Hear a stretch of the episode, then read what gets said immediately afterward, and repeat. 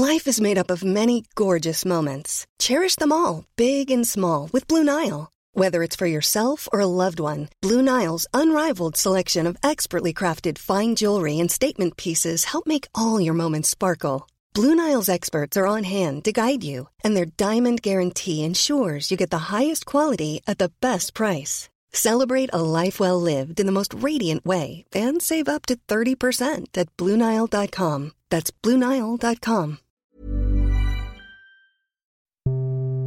Are you in Are fashion? you in fashion? Fashion. Did you see what she's wearing? Vuitton shoes. I'm Sonia Sly. My heels are killing me. Um, but I was told I have a backstage pass. You will need to get the right pass to get behind me, Pam. Like, I'm I need to go. Code red, code red, code. We have a situation.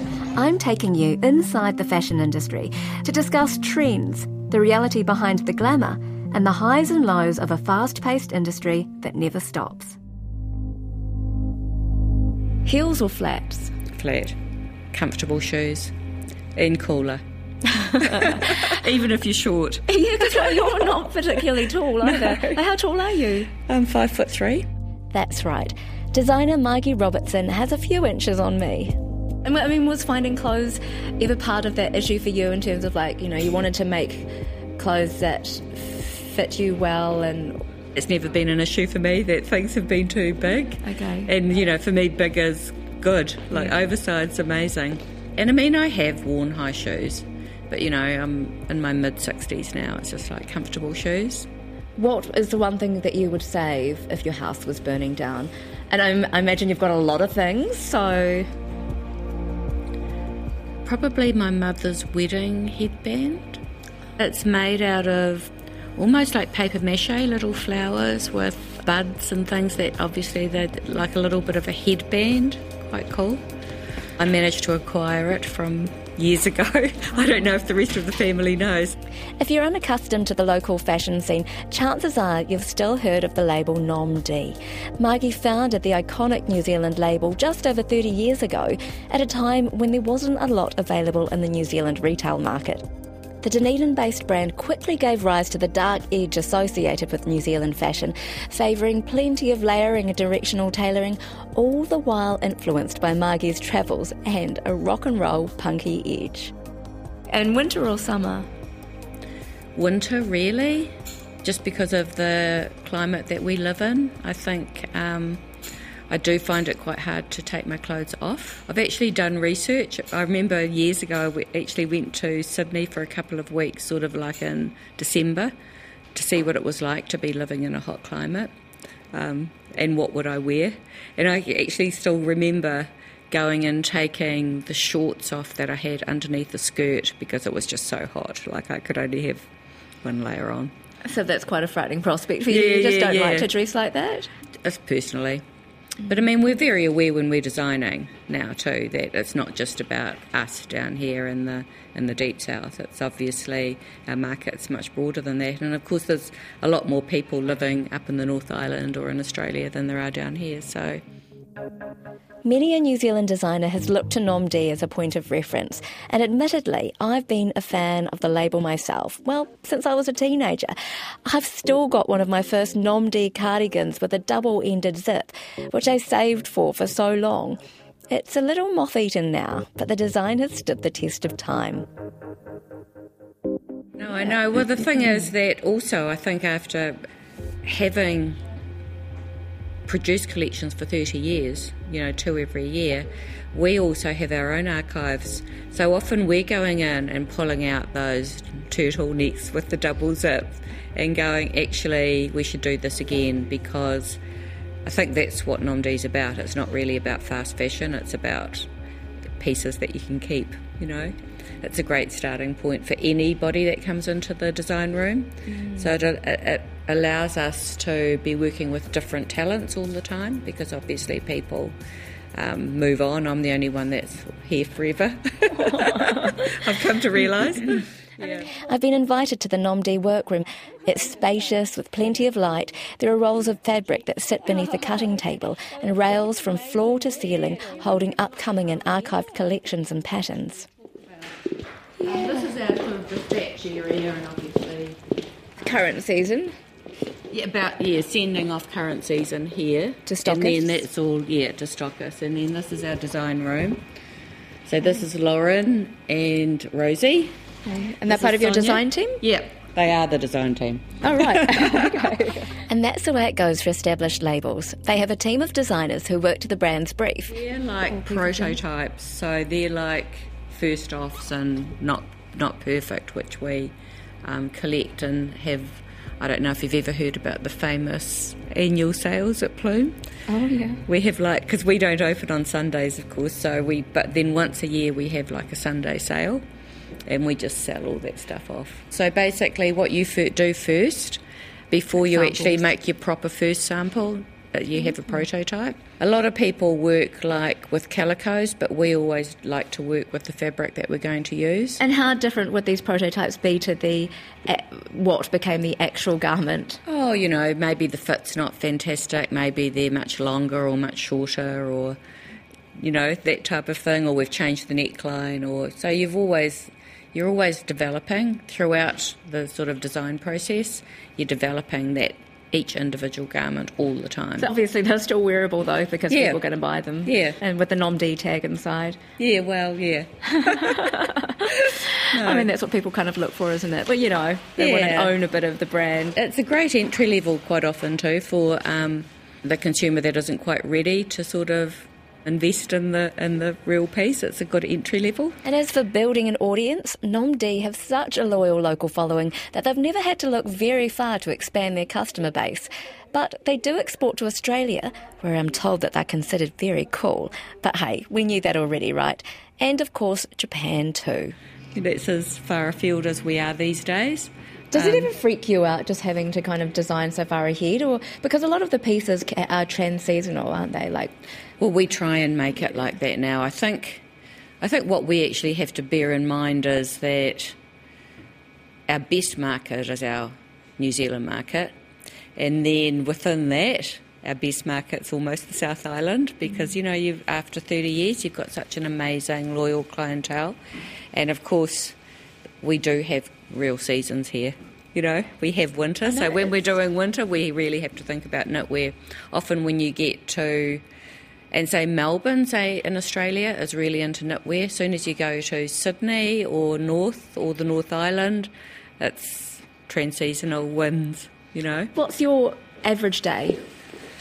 Well, basically, coming, um, arriving here at work and seeing what these guys are up to. Okay. Um, making sure that there isn't anything that I need to know about or any any issues that need to be solved.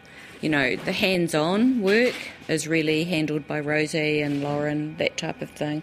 Lauren's always communicating with um, the CMT factories that make our clothes. And that's in New Zealand? Yep, everything's made in here in New Zealand. Um, then going through into dispatch and seeing how those guys are going upstairs, which is actually our accounts department, and then my office is up there. And you know, then I'd be checking emails, and so basically, just managing or you know the whole the whole environment. What identifiable, distinct part of you do you find that is always in you know each collection? Is there a signature piece, or I mean, is, does it all feel like it's all you? I mean, it's your brand, of course, but mm. are there always just signature pieces that you have to have a specific detail? There always has to be like a little bit of a sense of humour about items or about the collection. I mean, obviously, we produce clothes that we're going to sell, so they're not necessarily designed to be in a museum. They're designed to be worn by people, by real people, not necessarily, you know, stick figures or that type of thing. I suppose the one thread that would be in every single collection would be the stenciled t shirts. There's probably a day doesn't go past when I'm not wearing one. Are you a collector of t-shirts in general, like, or just your own um, ones? Well, I do have quite a few of our own. The only other um, t-shirts I buy would be gig t-shirts. yeah if I feel like I want to support Nick Cave or Leonard Cohen or that type of thing. So I have got a few of those. Has music always been a bit of an influence for you in your aesthetic? Yeah, but also like a, the one thing about Nom D is it's not just about me. It's actually about collaborating with a team that's around us generally the people that are working for us too are always of the same feeling, uh, like the same sort of music, that type of thing. So there is that sort of present have been admired by lots of people over the years. It's not necessarily about what's brand new or what's going on. And I mean, there is the whole Dunedin influence, of course, with the, with the Dunedin sound that we've had. I guess for you being based in Dunedin and you're seeing, you know, all sorts of people wearing your clothing. There are lots of stylish people here. Like people yeah. are really interested in fashion. Do you yeah. find that? Yeah. Hang Ups Boutique was our very first retail store, 1975. We moved to the location where we are, Plume, in 78. I'd like to think that we probably have some part of influencing our local clientele. And even young designers that are based here. You know, do you do you see eh, like a direct kind of line of influence when you look at some of their work? Because you, you know, as one of the judges for the ID yeah. awards, it's just like an uh, say an artist, and you know, in the art field, everybody's generally influenced by by something or somebody that they admire. I sort of feel that it's you know an accolade to actually be referenced and I think that what happens is when those aspiring designers actually go out into the world and start creating their own collections, they then develop their own look after that. You know, if you look at, um, say, for instance, Ralph Hotere's work, you know, his early work was influenced a lot by Picasso.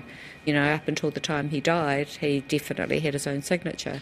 You know, that, that changed quite a bit, and I think that's what happens with um, fashion as well, with fashion design. So that when you were emerging as a designer and coming out in the industry, I mean, obviously you don't didn't have you know sort of access to all of the global influences that mm. designers have today. So what were you wearing at the time, and were you making your own clothes to wear? Um, hmm, interesting. I mean, back in the sort of like 70s and 80s, I suppose we were definitely wearing New Zealand made clothes. I mean, I've always been, it's never really just been about us. I've always been a fan of all different designers' work. So, on a personal level, I'm never really just solely Nom D. I've always got other work that I admire and I, I would wear that. That's really what I am. But in the mid 80s, something threw Margie's outlook on fashion and turned it completely on its head. Yep, we're talking travel. Globally, designers have sourced plenty of inspiration from the cultural chaos of Japan, the home of minimalism. Like, it just changed my life, to be honest. Really? What was it? Prior to that, it was a lot of sort of dynasty dressing. There was a bit of shoulder pads and waists. And I think travelling to Japan, um, obviously the presence of black, unashamedly wearing black was was very acceptable. And also that whole sort of aesthetic of one size fits all. So, like all, because of obviously with their traditional dress, a lot of it's made so anybody can wear it, doesn't matter what size you are. And then also just their um, presentation, their minimal presentation in stores. So we went really from being a sort of trendy boutique to being like a very clean, tidy store. And I mean, in this day and age, everybody has stores like that now. But back then in the 80s, it, it was a huge transition for me personally. Did you buy a few things when you were there? Yeah, yeah. I've got my very first Comme des Garçons outfit, which I still have. Last year, during ID Dunedin Fashion Week, Margie exhibited 12 of her favourite outfits from her personal wardrobe at the Dunedin Public Art Gallery. Oh, yeah. I was blown away. You have yeah. some amazing pieces. Yeah, I have. Well, you know, I'm a bit of a hoarder. Oh, right. Inherited that from my mother, I think, so, you know. So, I mean, do you usually go back to things that you've bought and, like, yeah, wear them? If or... I fitted them, I would. Right. when I saw that exhibition, I actually wanted, I thought, oh my God, I want to raid your wardrobe. Mm. It must be huge, you know, as uh, big as this workroom. Yeah, there's a few wardrobes. there's a few suitcases down in the basement um, that I had to go to to actually find. I'm going, where is that? You know, fishnet scarf or whatever. So, you know, no, I went and, and sourced them. Like, I think what was quite interesting about doing that exhibition last year was that I still felt great about every single one of those 12 outfits. They still could be worn today. I mean, obviously, I've got a lot of um, Margiela too from the sort of 90s. as well, which are still incredible pieces. And then to hear somebody like you saying, you know, you're pulling out a Nom D garment, I mean, it's just exactly the same aesthetic, really, isn't it? For us to have a client base that feels like that about it is really important. Is it hard to let go of those pieces because you, you think back to a memory of when you bought it, or there's something about the fabric that you know, yeah. the tactile part of you just doesn't want to leave? It is quite hard to let go of them. I've got a granddaughter. I have two sons, but actually only one granddaughter, so I assume she'll inherit them. Oh, lucky thing. Yeah. What What are your feelings about what you're seeing coming out of you know, design schools and in the industry now, and, and where do you see amongst that that Nom D is placed within that context? I think the one thing that is very sort of unique to design in, in our time, like now, is the technical creation of fabrics. What's happening in the world is there's a lot of restraints, say for instance with cotton and the way things are dyed and the damage it's doing to the world. Our sheep don't produce as strong wool as they did back. Yeah, back at, it's more. Um, it's the the thread isn't as long, the fibre in in the in the wool. So there's lots of. Do you know um, why? I just think the environment that they're living in. You know, I think um, the atmosphere isn't as clean as it would have been back in the 60s or 70s. I mean, we know that. And so I think what's happening is that fabrics are becoming more and more man made or, or treated. I don't think that's a bad thing. I mean, we've always tried to use natural fibres. In that respect, I actually quite like the way if they've been treated, like say rayons or viscoses, that they've actually had another coating on them. But I think what we we see from the emerging designers is that within their education, they're so encouraged to develop fabrications. And you know, there was some incredible work has been over the past years of, of what they've done. I mean, whether it's something that can be mass produced if they're actually looking to make it a commercial enterprise, and I mean, who knows if they are or not. But um, I think that's the future. I think that's what's going to happen. Even for established brands like yourself? I mean, we just do what we do. I think it's really, really important that we're not trying to be everything. And I think it's really important for ourselves and also our customer. We are, we've got a look. Everything has to be unmistakably Nom D. Mm. Just like if you looked at something from Bernhard Willhelm, you know that it's Bernhard Willhelm, or if you look at something from Rick Owens, you know that it is. It's got to have that signature. That's the thing that's probably the most important thing for us here. And so I suppose then there is no stressing ahead of seasons that you, know you're not lacking in any kind of inspiration. Like for instance, what's coming up in the the um, season that you're about to send off overseas. I mean, the thing is, I've always been quite a fan of that sort of archetype type garment. You can see over there that we've actually got tartans. I mean, I do have a, an affinity for tartans. If you look at our fabrics that we collect over the years, I can't give away anything that's like a traditional check. It's like, oh no, it's really cool. I love that. Is that um, because of the Scottish heritage down here, or the? I don't know. I think it's the uniform. I think it's actually always referencing back to a uniform, which then takes us back to that archetype garment. So there's always like a blazer, and there's always, well, obviously t shirts, and you know, so it's referencing sort of that's got a, a, little bit of an element of a uniform about it too. So it takes us back to that one size fits all type garment. And then so. I guess once you kind of start deconstructing yeah. that as, as, well, you can end up with something completely new, yeah. reimagined. Yeah. Yeah, so I mean, that then becomes the signature of the brand. So. For a brand entering the market now, the type of customer the label will attract is always a big consideration. But for Margie and the Nom D label, it's all about doing what comes naturally. And I mean, you do see like the presence of the t shirts is always massive because often that can be the item that a student can afford, like the socks or the t shirts or it's a great entry level. Yeah. You see the I don't know that we grow with it. That I physically think about it. To be honest, it's it's just it's not really part of our aesthetic to think about that right at the beginning. It's otherwise things, too many things are getting in the way of the design process. And is it quite nice for you to even like now still see that? Oh, I mean, do you, do you get a kick out of that when people, yeah. people wearing new clothes? Yeah, I suppose, you know, I get a bit used to it here. I, I think the biggest kick I remember one year in Paris actually seeing a girl who happened to be from New York, like wearing one of our dresses, and it was like, oh, that's pretty cool. That was Margie Robertson, the founder of iconic New Zealand label Nom D. And you've been listening to My Heels Are Killing Me, presented and produced by me, Sonia Sly, and engineered by Phil Benge.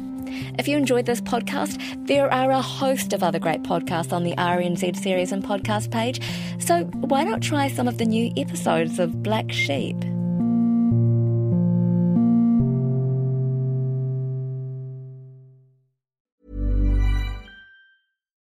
Botox Cosmetic, onabotulinumtoxinA, FDA approved for over 20 years. So, talk to your specialist to see if Botox Cosmetic is right for you. For full prescribing information, including boxed warning, visit BotoxCosmetic.com or call 877-351-0300. Remember to ask for Botox Cosmetic by name. To see for yourself and learn more, visit BotoxCosmetic.com. That's BotoxCosmetic.com.